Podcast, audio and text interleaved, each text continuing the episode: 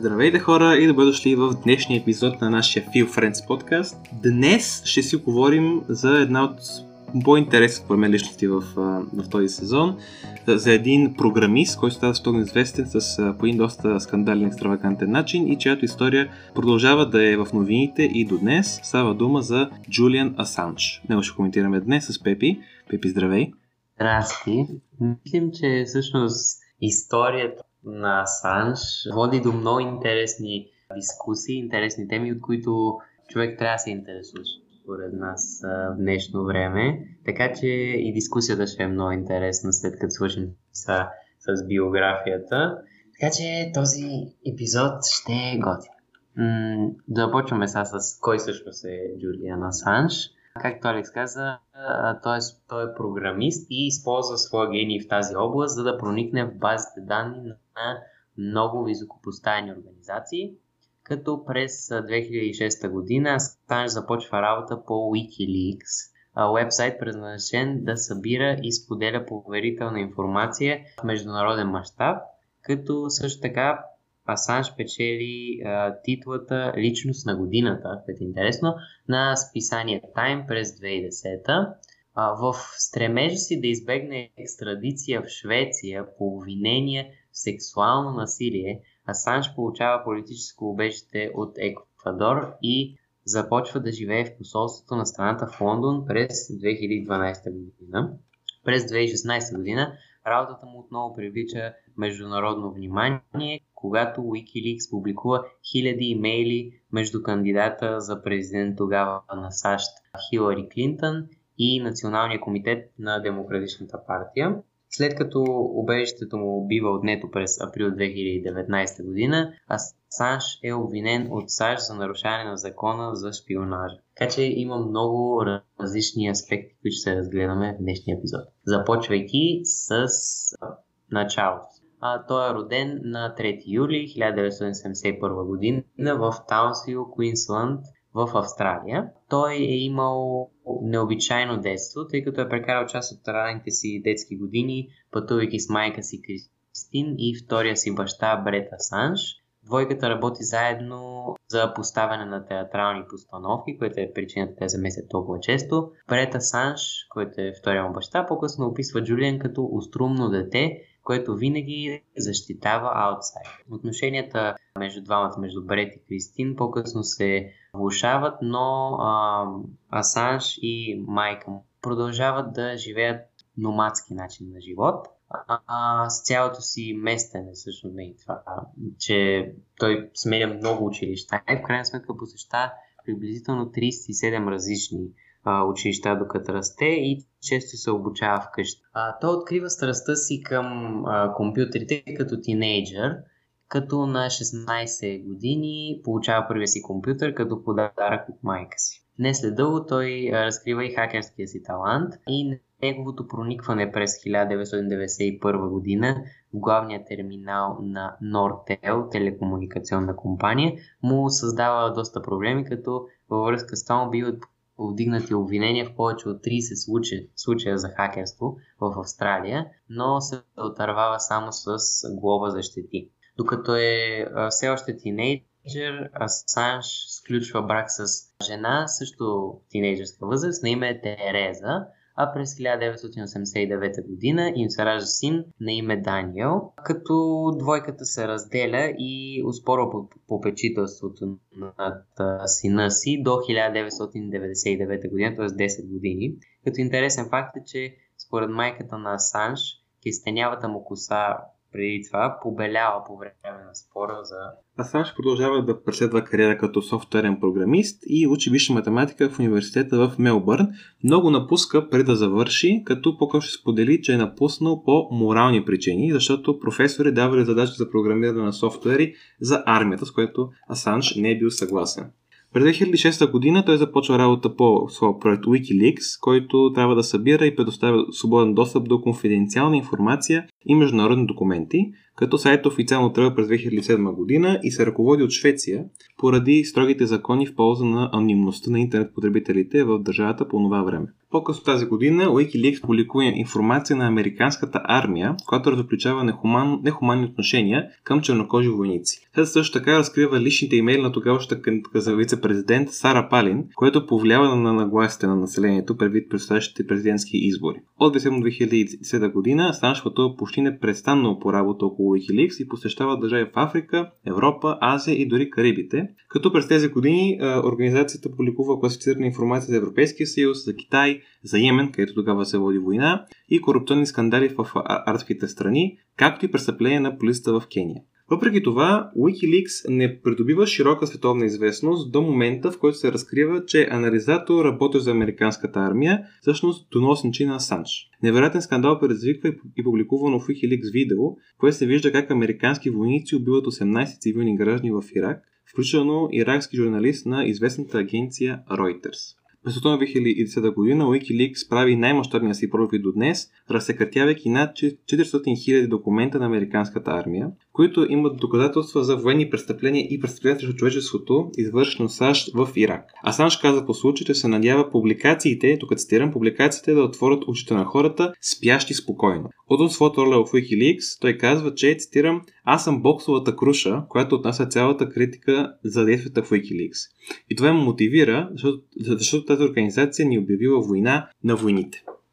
В началото на декември 2010 година Асанж открива, че има и други правни проблеми, за които да се тревожи. От началото на август той е разследван от шведската полиция по 4 обвинения. Две за сексуално насилие, едно за незаконна принуда и едно за изнасилване. След като на 6 декември шведските власти издават европейска заповед за арест, Асанж се предава на лондонската полиция. На 16 декември 2010 година на второто изслушане пред Върховния съд той е освободен, след като поддръжните му плащат гаранция в размер на 240 000 паунда в брой. Допълнително изслушване на 24 февруари 2011 година постановява, че Асанж трябва да бъде екстрадиран в Швеция, като това решение е потвърдено от Върховния съд на 30 май следващата година. Вече се пренасяме в известното му, а, известния му престой в а, еквадорското посолство в Лондон. Според статия на New York Times, Асанш е дошъл в еквадорското посолство в Нью Йорк през юни 2012 година, опитвайки се да избегне тази екстрадиция в Швеция, за която говорихме, като през август на Асанш е предоставено политическо убежище от еквадорското правителство, което според вестника защитава господин Асанж от британски арест, но само на еквадорска територия, т.е. само в самото посолство, а, оставяйки го уязвим, ако се опита да напусне посолството, за да се отправи, например, към летище или гара. А, по-нататък в статията се казва, че решението създава възможността господин Асанж да бъде изправен пред политическо преследване или да бъде изпратен в Съединените щати, където ще получи смъртно наказание поставяйки допълнително напрежение в отношенията между Еквадор и Великобритания и подбуждайки опровержения от страна на шведското правителство. Правителството на Обединеното кралство пише до Роберто Патиньо, министър на външните работи на Еквадор, заявявайки, че полицията има право да влезе в посолството и да арестува Асанж съгласно законодателството на Обединеното кралство, но Патиньо казва, че това е заплаха, заявявайки, че подобни действия биха били явно незачитане на Виенската конвенция. Служители на лондонската полиция биват разположени а, не, по повод това пред посолството от юни 2012 до октомври 2015, за да арестуват Асанж, ако напусне посолството и да го принудят да присъства на изслушването по обжалването на екстрадицията. Полицейските служители обаче биват изтеглени поради големите разходи през октомври 2015 година, но те все пак казват, че все пак полицията ще приложи няколко явни и тайни тактики, тук цитирам, за да го арестува.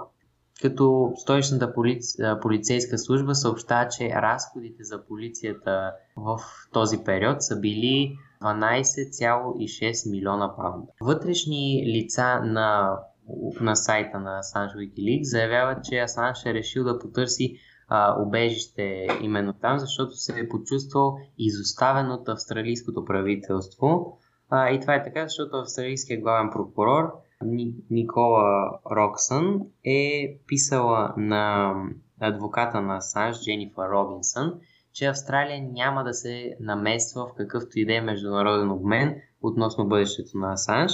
Тя пише също така, че ако Асанж отиде е, е затворен в САЩ, а той може да кандидатства за международен трансфер на затворник в Австралия, като адвокатите на Асанж определят а, писмото и казаното в него като декларация за изоставяне. Интересно е, че Асанж дори се кандидатира за Австралийския сенат австралийските федерални избори през 2013 година с ново сформираната партия Wikileaks, но не успя да спечели място, тъй като партията претърпя вътрешни разногласия по отношение на своето управление и избирателни тактики и в крайна сметка бива дерегистрирана поради ниския брой членове през 2015 година. Иначе през август на същата година обвиненията в по-леки сексуални посегателства от 2010 още, с изключение на изнасилването, са оттеглени поради нарушение на давността от страна на шведските прокурори. Давността по обвиненията в изнасилване изтича през 2020 година. През февруари 2016 година комисия на ООН установява, че Асанш е бил задържан произволно и а, препоръчва освобождаването му и обещетение за а, лишаването от свобода. А въпреки това шведското така и както шведското, така и британското правителство отхвърлят тези а, констатации като необвързващи и повтарят, а, че Асан ще бъде арестуван, ако напусне посолството на Еквадор. На 19 май 2017 година Швеция заявява, че ще прекрати разследването си за а, изнасилване срещу Асанж, като той казва, макар че днес а, беше важна победа и важна реабилитация, пътят далеч не е приключил. Като това той го казва пред репортери от а, балкона на посолството на Еквадор в Лондон. Войната, истинската война, те първа започва, също добавя той. Асанж получава еквадорско гражданство през декември 2017 година, но отношението му с страната скоро се влушават. През март следващата година правителството прекъсва достъпа му до интернет на основание, че действията му застрашават добрите отношения, които страната поддържа с Обединеното кралство, с останалите държави от Европейския съюз и други нации. И сега, за да разберем как, защо и как продължава сагата около Асанж, трябва да се върнем няколко години назад, през 2016 година, когато Асанж и Wikileaks пак стават първа новина, когато президентската превара в САЩ става все по-ужесточена и Доналд Тръмп и Хилари Клинтон се борят с каквото има, за да спечелят доверието на американските граждани. В началото на юли Wikileaks разпространява над 1200 лични имейла на Клинтон от времето и когато тя е държавен секретар на САЩ. Няколко седмици по-късно свят виждат и имейли, които доказват, че Клинтон е манипулирала и изнудвала съпартийци да не гласуват за дори възможен кандидат на партията Бърни Сандърс. Това води и до оставката на председателя на Национален съвет на партията и, и остава един от по-големите скандали в историята й. През октомври същата година Wikileaks публикува още една 2000 имейла на Клинтън, разкриващи плановете и да не спази някои от предводните си обещания. ФБР излиза с твърдение, че имат информация, че руски хакери са помогнали на Асанж да се осигури достъп до тази информация, но още същия ден Асанж обявява, че не си партнира с руски хакери. Няколко дни преди изборите Асанж излиза с кратък текст, в който казва, че не го вълнува кой спечели изборите и не е искал да повлияе на мнението на хората, когато Wikileaks е публикувал имейлите на Хилари. Цитирам, ако бяхме стигнали до имейлите на Тръмп, ще да, да, да извадим и тях. И само добавя, големият победител на, на, на тези избори е американският народ, който видя какво означава да си успешен политик. Да си играеш с, с съдбите на хората. И сега свършваме през 2019 година, когато най-вероятно поради този развой на събитията около имейлите на Хилари Клинтън, Конгресът на САЩ изпраща отворено писмо до президента на Еквадор, което Асанж е наречен, цитирам, вреден и опасен човек, един международен престъпник. Кога се подчертава, че бъдещето, бъдещето развитие за, на отношенията между САЩ и Еквадор, както и економическата помощ на Америка за борбата с наркотрафика и развиването на демокрация в Еквадор, зависят от това дали Асан ще бъде даден на американските власти. През същия месец Асанж завежда съдебно дело срещу Еквадор за нарушаването на човешките му права поради отказа на еквадорското посолство в Лондон да продължи да му предоставя достъп до интернет и право на комуникация с външния свят. Международният съд уневинява Еквадор, като в решението фигурира изречението, тук дума по дума цитирам наистина, молбата на посланника на Еквадор в Великобритания относно господин Асанж да чисти след котката си не е в нарушение на човешки или каквито и да е права. През в същата година известната актриса Памела Андерсън, която е близък приятел и редовен посетител на Асанж, открито настоява министър председателя на Австралия Скот Морисън да защити Асанж и да му осигури дипломатическа подкрепа, но Морис отказва. През 2019 година еквадорският президент Ленин Морено заявява, че Асанж е нарушил споразумението между него и посолството и това случва обаче два дни след като Wikileaks публикува информация за корупционни действия на еквадорския президент. Във всеки случай Еквадор решава да екстрадира Асанж от посолството в Лондон, при което великобританската полиция го арестува веднага, щом Асанж напуска сградата на посолството. Асанж получава присъда за 50, 50 седмично лишаване от свобода, поради отказа му да се яви пред полицията през 2012 година. Е, това е формалното обяснение. Когато за първ път получава закрива от еквадорското посолство. И само две седмици по-късно, американската прокуратура повдига 17 обвинения срещу Асанж за нарушение на акта за шпионаж и за разсекретяване на класифицирана информация.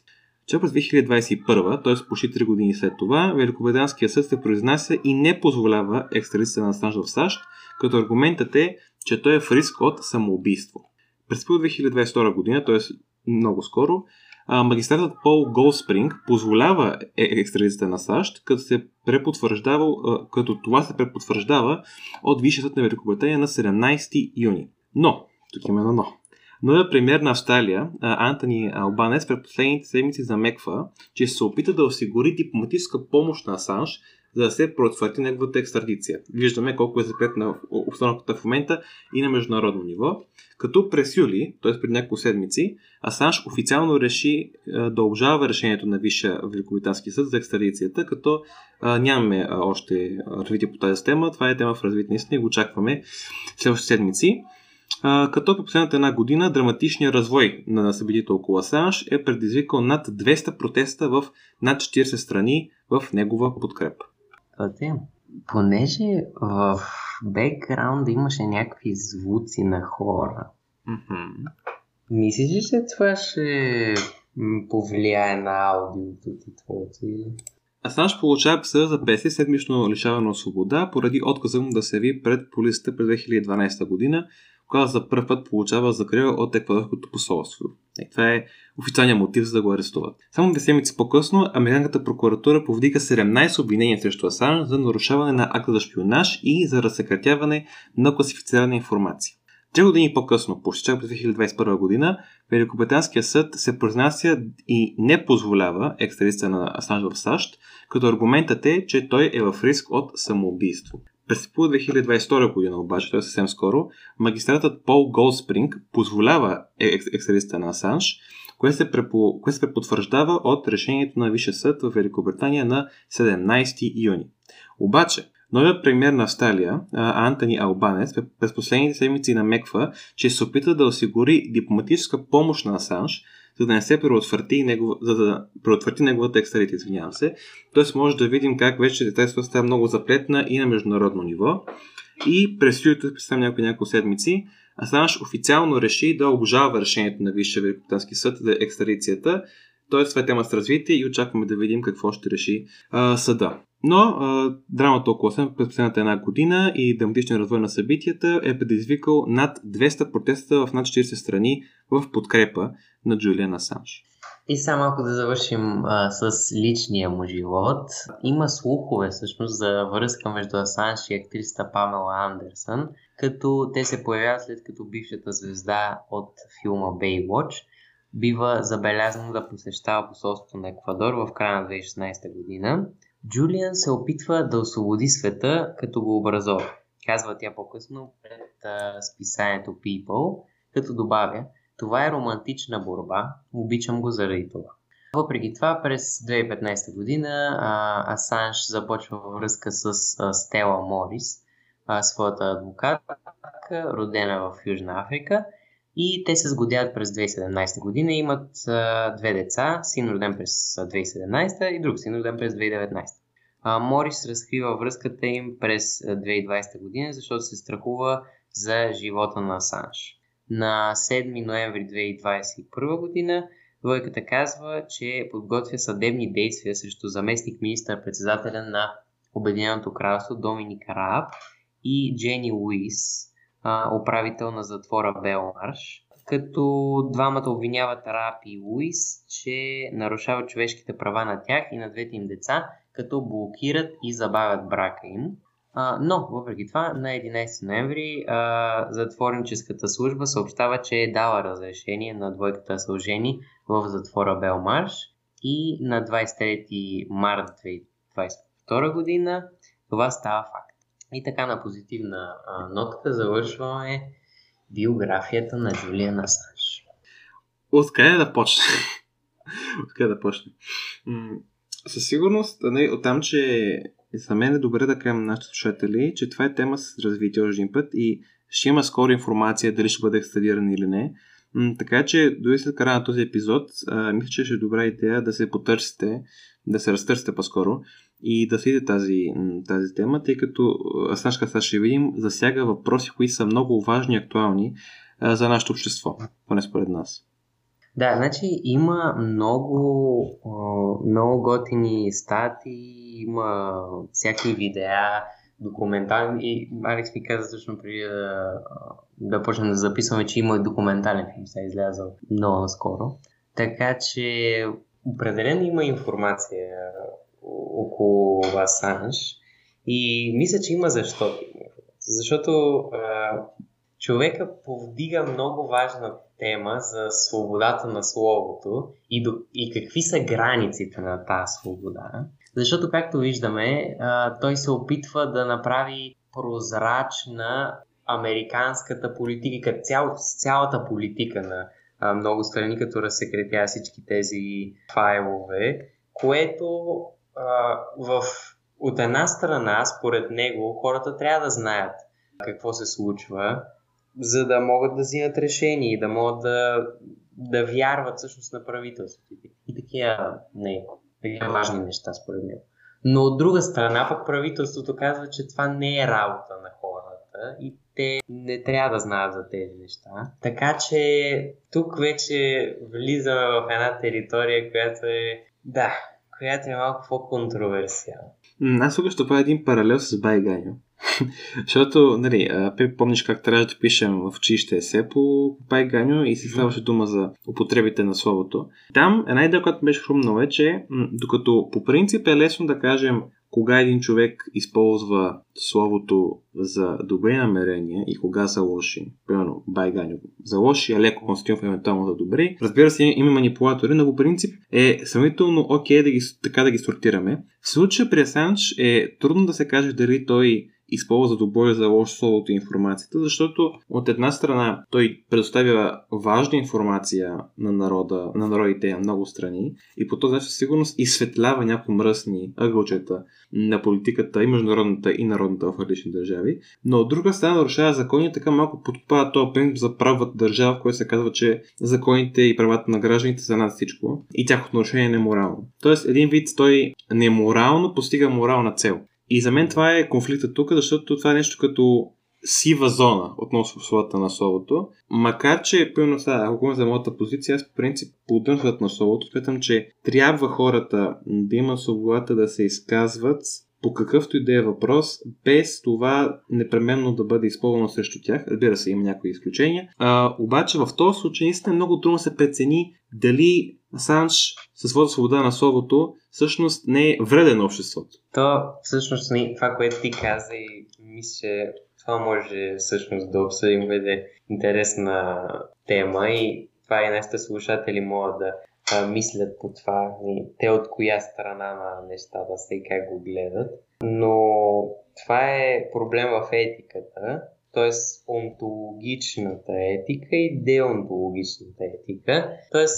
общо това с, тази, този вид етика се занимава с това, кое е по-важно от морална гледна точка, подбудите за едно действие или за резултатите от това действие. Но това мисля, че е централното. Като цяло, защото не, това на мен ми е интересно. Да кажем, че свободата на словото ще е човешко право. Тук а, трябва ли това да се ограничава по някакъв начин е въпросът. Защото ако това не трябва да се ограничава, просто да кажем, човек трябва да може да говори абсолютно каквото а, си поиска и никой да не го затваря а, за това и да го съди за това. Тогава Асанж не е виновен.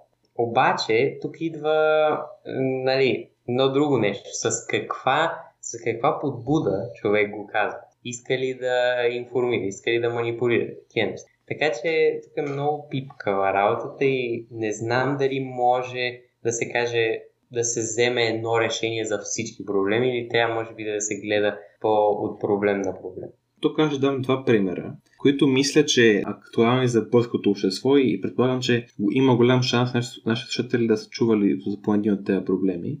и по-скоро примери относно това, кога всъщност словото на словото се ограничава и ние се съгласили, че това е добре. Първи случай по принцип а, има правило в СЕМ, Света за електронни медии, че до 11 часа вечерта не може, не може да се псува по телевизията. Аргументът е много прост. Гледат деца, като цяло обстановката през би трябвало да е по-спокойна, да бъде по-така ежедневна и такъв тип език би от нас страна разстроил по-малките зрители или би, така как да кажа, предизвикал една не толкова гостоприемна атмосфера в нечи дом, което някой се фърма да си пуска телевизор. И като че ли в обществото ни това са го за правилно но това на практика е ограничаване на свободата на словото. Друг пример е как в изборния ден и в деня за размисъл преди това, преди изборите, не мога да кажа за кого ще гласувате или какво сте гласували в деня. Това е противозаконно, макар че някои хора го правят, визирам един политик, но няма ками имена.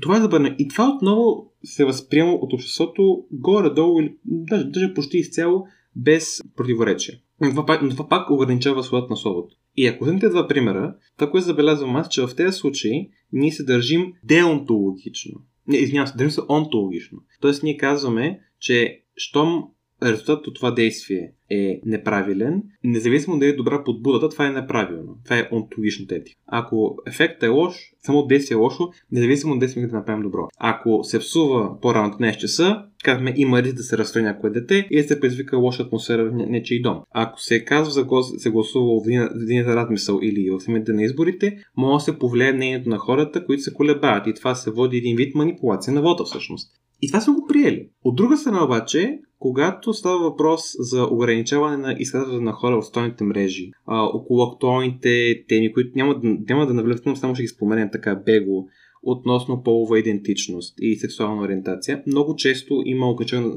на словото в стойните мрежи. Там е много по трудно да се прецени дали това е правилно или не и в нашето общество има разделяне по този въпрос. Говоря за стата свобода, не за това с а, полата и идентичност. И ми е интересно как в един случай го приемем, в друг не го приемаме, въпреки че на теория би трябвало да са еднакво силни, тъй като във всеки случай ние гледаме ефекта. Но като че ли ги разделяме в различни категории, казваме първите две окей, но това са стоените мрежи, това е спорно. Защо има такава разлика според теб? То може би е в разликата в сферите просто и всъщност начина на измерване на резултатите. Защото ако се фокусираме по тази логика върху резултатите от действието, някой, примерно, като се изкаже срещу някой човек, това може да има резултат относно и мнението на хората за този човек, репутацията му, такива неща. Обаче това нещо, примерно, ако трябва да го сравняваме с, а, с изборите, някакси а, би се отразило само на един човек, докато някои, примерно да кажем някои политици, ако започнат наляво надесно не казват, добре, аз гласувах за то, за то, така нататък, може това да повлияе на много повече хора и да, да повлияе като цяло на избори. Така че много е, на мен ми е много, много ми е неточно някакси. Къде се слага чертата на това, добре, тата от това действие колко лошо е. В смисъл, кой решава това колко е лошо едно действие? Това, това, това също е То това е като разкончето в темата, защото не, ако изключим крайните позиции, които казват, че сват на солото е глупост и че е неизменно изконно право, хората, които са посредат, които са повечето хора, разликата им е, че слагат на лично място границата. Това, което ти спомена. И не е много трудно се прецени, колко е за онтология в етиката, колко добро е достатъчно добро. И обратно, колко, колко зло е твърде зло. И според мен една грешка, която правим често, когато разсъждаваме, е изхождаме от личен опит. Тоест, чул съм аргумент от типа. Това а, мен не ме засегнало, затова ако някой го пише в социалните мрежи, няма проблем, след това да, това е мнение. Това е конструктивна критика едва ли не. Mm-hmm. Но друг човек, примерно, дам пример, човек на 15-16 години, който е страдал от болемия, проблеми с храненето и се прави mm-hmm. коментар, в който човек се базика с друг такъв човек в интернет. Той човек ще се сегне, по обяснени причини, евентуално, и за него това ще бъде един вид прекаляване, прекашване на граница. И като изхождаш така субективно от а, своя личен опит, за мен е абсолютно невъзможно да постигнем някаква обща обществена позиция по въпрос. Тоест ние трябва да преодолеем това и да търсим някакъв, някаква обективна граница между колко добро е достатъчно добро. И за мен тази граница е относно това какво се казва. Ако се казва някакво мнение, което в себе си не съдържа внушение, че се прави твърдение с някаква истина, сега ще дам един пример. Аз казвам, Пепи, м- ти си гаден човек. Нали? Това, и това пише в Фейсбук.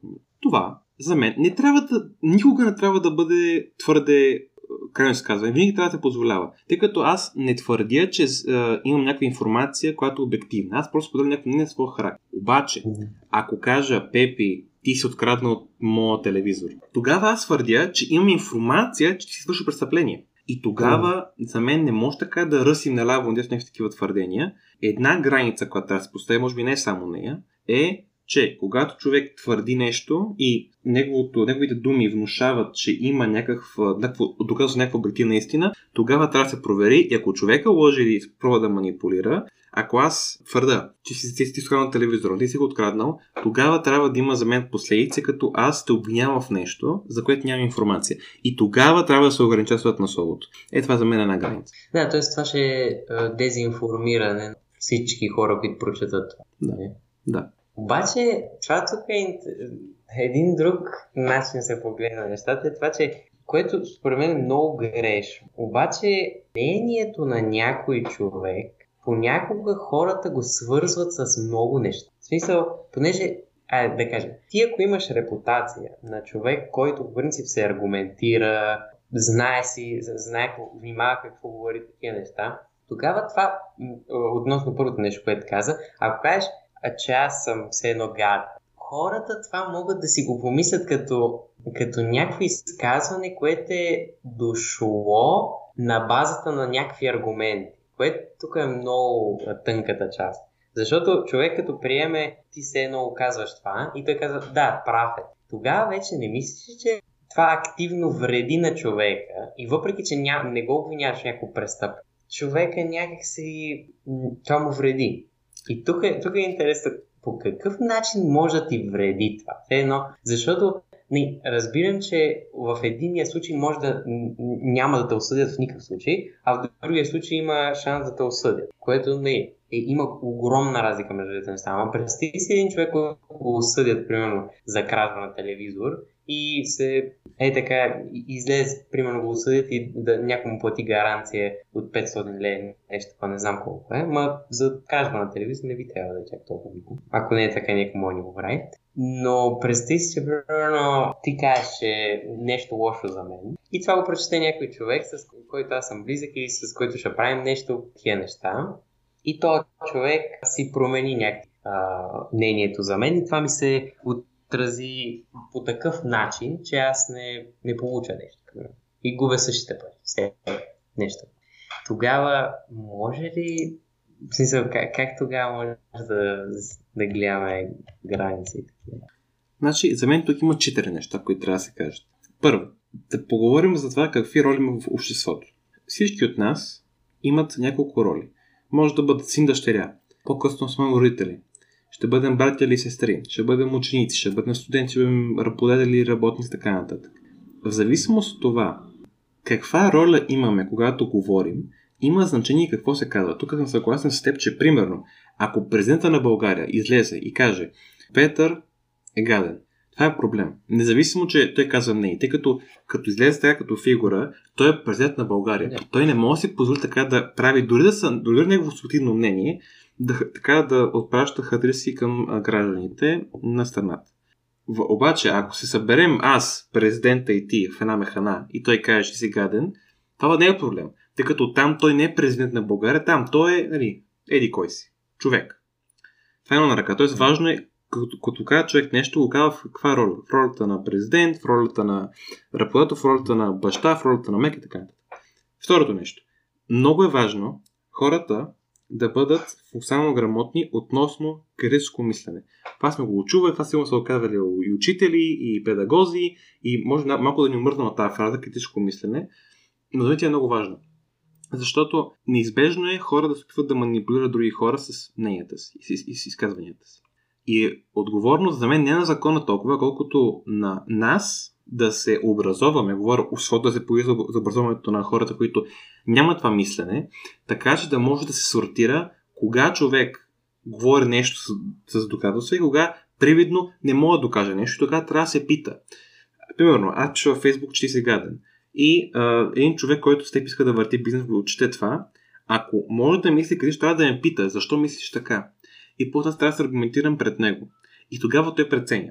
Ако приеме думата ми за даденост и реши да направи бизнес с тебе, аз ти вредя, обаче вината не е толкова у мен законно, колкото е образователно при него, че той не е развил тази, тази способност да мисли критично. Това е второто. Третото. така че са схема там. Третото. Другото много важно нещо. Въпреки, че има случаи, където може да кажем, че е неморално да се каже нещо, дори да е мнение, дори да е субективно, не е задължително тази неморалност да бъде изразена в някаква законова санкция. Тоест, ако аз кажа, кажа че Петър е гаден и не мога да го докажа, не мога да се аргументирам, просто го твърдя така като, като инат. И това влуши неговата ситуация, т.е. след примерно един човек не, не желая да прави с него, или това го чете някакъв приятел и спре да така нататък. Това е неморално поведение. Със сигурност. Обаче, за мен не трябва да бъде незаконово. Тъй като според мен не можем толкова да разширим закона, че да регулира тези микрокомуникации между хората на ежедневно ниво. Така че, дори нещо да е неморално, има случаи, в които то трябва да бъде законно, според мен. И четвърто, и последно, другото много важно нещо е, е как се казва нещо. Дали ще се каже в писмен вид, в устен вид, пред кои хора и с какви думи. Това също е важно. Ако аз кажа, че Петър е гаден, кажа междучасието в училище, окей. Ако обаче го напиша в груповия чат на класа ни, тогава става малко по-тежко. Защото аз го казвам пред много хора и в писмения вид аз не мога да покажа физиономия, не мога да покажа а, интонация. Тоест, тук думите ми са много по-еднопластови и е много по-лесно да предизвикам вреда на тебе, като го казвам. Това отново трябва да е незаконно, но идеята ми тук е, че какво се слово трябва да говорим какви думи са позволени. Ако аз се напсувам сега, не, не сега точно, не, ако напсувам някъде, тогава проблемът не е само това какво казвам и как го казвам. И тогава трябва да, има, трябва да нося отговорността си пред а, власти. Ако използвам други думи, тогава може би ще избегна наказанието на закона. Това искам да кажа е, че трябва да вземем по внимание цялата комуникация между хората, къде и как се случва, за да може да преценим според мен дали едно изказване нарушава или не нарушава принципа за свът на словото. Това, това беше доста, доста подробно обяснение, което беше супер. Всъщност, мисля, това доста, доста спек, аспекти от не, този проблем покрива. И сега, като, не, докато говореше си мислех, добре, тогава ролята на Ролята на закона те е да ограничава свободата на словото там, където прекрачва някакви, някакви правила, които са, айде да кажем, противоконституционно или ще навредят на държавата или ще са против правата на човек и всички такива неща. Но в случая на Асанж е много интересно, защото той Америка, от това, което аз прочетах, въпреки че това е много сложно, защото те са всякакви документи и такива неща и казано по много странен начин. Ама от това, което аз разбрах, е, че те го обвиняват, че той вреди на страната чрез тази информация. И затова това е незаконно, нали? Да. Обаче, това, че американците знаят, т.е. а идеята ми е такава, това би ли било същото, по същия начин формулирано според теб, ако тази информация беше достъпна само до хора от Америка? Все едно, дали пак би било проблем ли? Да, проблем за, за държавата, защото те точно не и това казват. Е, предполагам, че биха го казали, тъй като не вярвам някоя държава да иска да изгледа документи за военни престъпления, дори да е само в обсега на техния народ. Mm-hmm. Пак би имало такива. Да. Интересното при Асанж обаче е, че всъщност той сам не говори. Тоест не е, че той нещо казва, той просто м- публикува чужди думи, така да се каже, чужди информация публикува той. Така че тук много от тези теми, които коментирахме с това каква роля заема Еди кой си и как го казва, отпадат, тъй като Асан всъщност просто отваря вратата Да. към нечи чужди думи и документи. Да, то това прави не, нещата още е по-сложни, защото не, там трябва да се каже, че е съучастник на всякакви такива неща. Да, еми аз честно казано, мисля, че когато има такива неща, когато се случват такива ужасни действия, няма значение от кого, мисля, че хората имат право да знаят за тези неща. Най-малкото, защото държавата трябва да се грижи за благополучието на народа си. И когато държавата пропуска такива подробности, които, които ще вредят на имиджа, я е така да го кажа, тогава народа продължава да вярва в една измислица от един вид, че държавата прави всичко правилно, няма проблеми никъде, ние сме най-добрите и така. Така че, според мен това не е, въпреки че не е опасност за хората, които са го направили, хората, които са го скрили, аз мисля, че ако тези хора, примерно, бъдат държани, имат отговорност, поемат отговорност за тези действия, това би трябвало да не е, да не е лошо нещо. Не би трябвало този човек, според мен, да, да бъде така съден за тези неща. Нали, тук нито аз, ни, нито ти предполагам, а, сме експерти по това кога една информация трябва да се класифицира и кога не. Обаче Не. си мисля, аз като човек, който няма никаква идея с правото около този въпрос, че информация от типа на американци, американски войници извършили военни престъпления в Ирак. Такъв тип информация не виждам защо да бъде класифицирана. Нали, освен есната причина, която е Ам- Америка не желая да разбира как- населението какво се случва. Е ясно.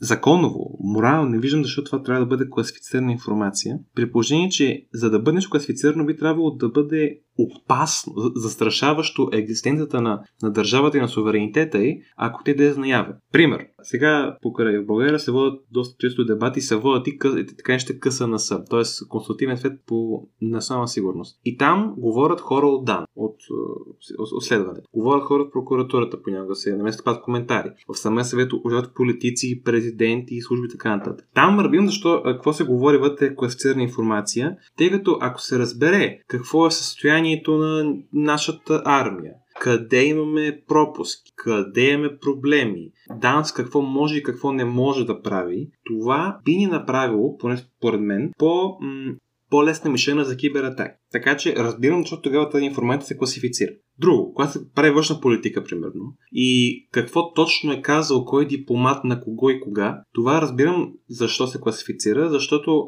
в дипломацията една дума е много тънък лед, по който се ходи и много лесно може да се извърти погрешно и се е, манипулира изказване. И това вече може да, да предизвика някакво напрежение международно. И това го разбирам. Но такъв тип информация, каквато вади Асанж повечето пъти с Wikileaks, и тя е, така, тя е истина. Защото той не говори нещо си така, не така някакви съчинения, той вади документи. В такъв случай, мисля, че фундаментално това, което той прави, не трябва да бъде неморално. Че е незаконно, незаконно, за мен това не е неморално. Да, мисля, че ще се съглася с теб. Това, това наистина е сложна тема, която си изисква се първо на познаване на правни норми и такива неща, за да може човек наистина да отговаря на, на тези въпроси. А и още повече, че то това, виж колко дела и колко години се влачат по а, съдилище и такива неща, така че адвокатите със сигурност са, са ги разнищвали тия неща до последни документи и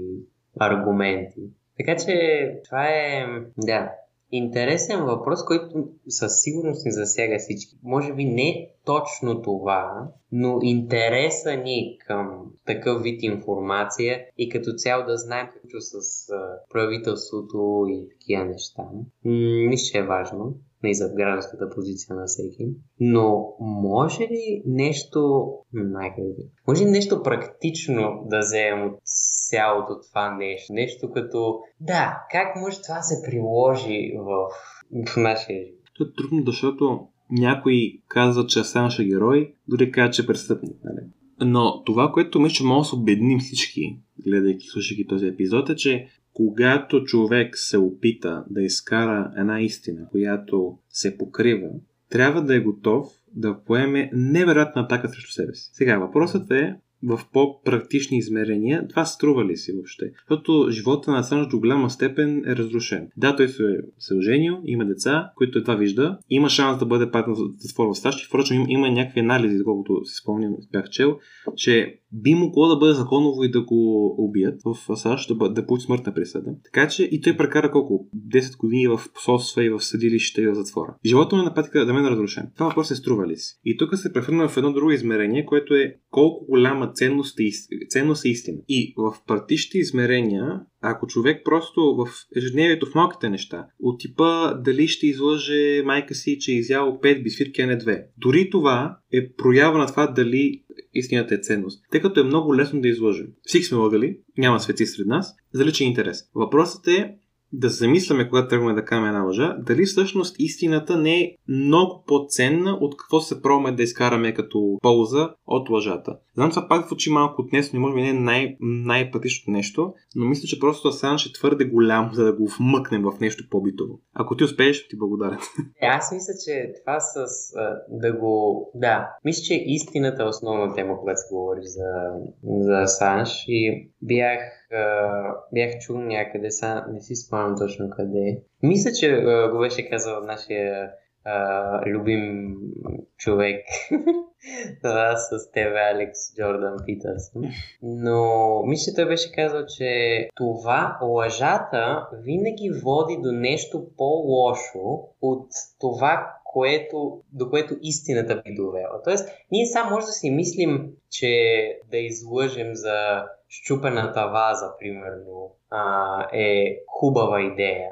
Обаче, ако примерно кажем, брат това може да има много лоши последици относно това, че а, примерно мама другия път ще, а, ще пита брат ми за. Тоест отношенията между тях ще почнат, ще, се повлияят негативно от това нещо. Така че, може би това ще е практичното нещо. Да се, наистина да, да видите в малките моменти, от всеки ден, къде лъжете, защо лъжете и да се опитате да спрете. Някакси, ако можете да, да живеете малко по-така, да, да живеете говорейки истината. И тук не говоря за а, това, че примерно а, кажете някакво предположение и то се окаже малко грешно, защото сте префразирали или нещо. Такова не говоря за това. Е, това мисля, че е ясно. така че, може би това ще е практическото от днешния епизод. Това може да е и предизвикателството от нас към вас. Просто един ден седнете и вижте дали лъжете някъде, къде лъжете, защо лъжете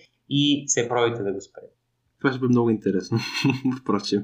Да. Сега, м- аз искам да призная, че м- мисля, че този, този, тази дискусия беше една доста по абстрактна от останалите, но аз си признавам, че се чувствам доста затруднен да говоря в конкретика, защото е много пипкава тема. И ако отидем една крачка по-навътре, може да изпаднем в политически въпроси, което не го целим в момента, в този формат на подкаст. Това, което искам да окоръжим нашите слушатели е да занимават с този въпрос, да следят какво става с Санш и да изкарат свое мнение. Ние тук си говорим някакви работи, но наистина това е толкова важен въпрос, толкова объркан с мен, особено темата Санш е объркана също, че никой, не само нито хлопаците, ами вземете професор по философия, по етика, пак всеки трябва да си изгради своето мнение и е важно това, защото за мен скоро ще ни се наложи като общество да отговаряме на такива въпроси, имайки предвид факта, че темата за на става все по-важна и като че ли все повече хората се разделят по този въпрос. И когато хората по един въпрос за мен поне се разделят, тогава е най-лесно да се изманипулира мнението на обществото. А това, надявам се, не го целим. Така че да. Да, по-абстрактен епизод, но важен. Така че се надяваме да, да си помислите върху тази тема. Това е най-важното според мен. И а, да, интересен живот на Асанж, който буди много мисли и сложни такива. така че се надяваме се да ви е харесало. И ще се видим... Кога ще се видим? Другата седмица ще се видим. Да говорим за... Да, другата седмица ще се, ще се говори за... Може би за още по-абстрактен. Може би за още по-абстрактен неща, така че се приготвяте, това ще е много интересен следващия епизод. Хора, вземете по... Следващата събота, вземете пуканки, вземете напитки, изолирайте се някъде. Може да минем единия час и просто enjoy. Само това ще кажа. Няма, няма да спона кой е, но просто enjoy. Да.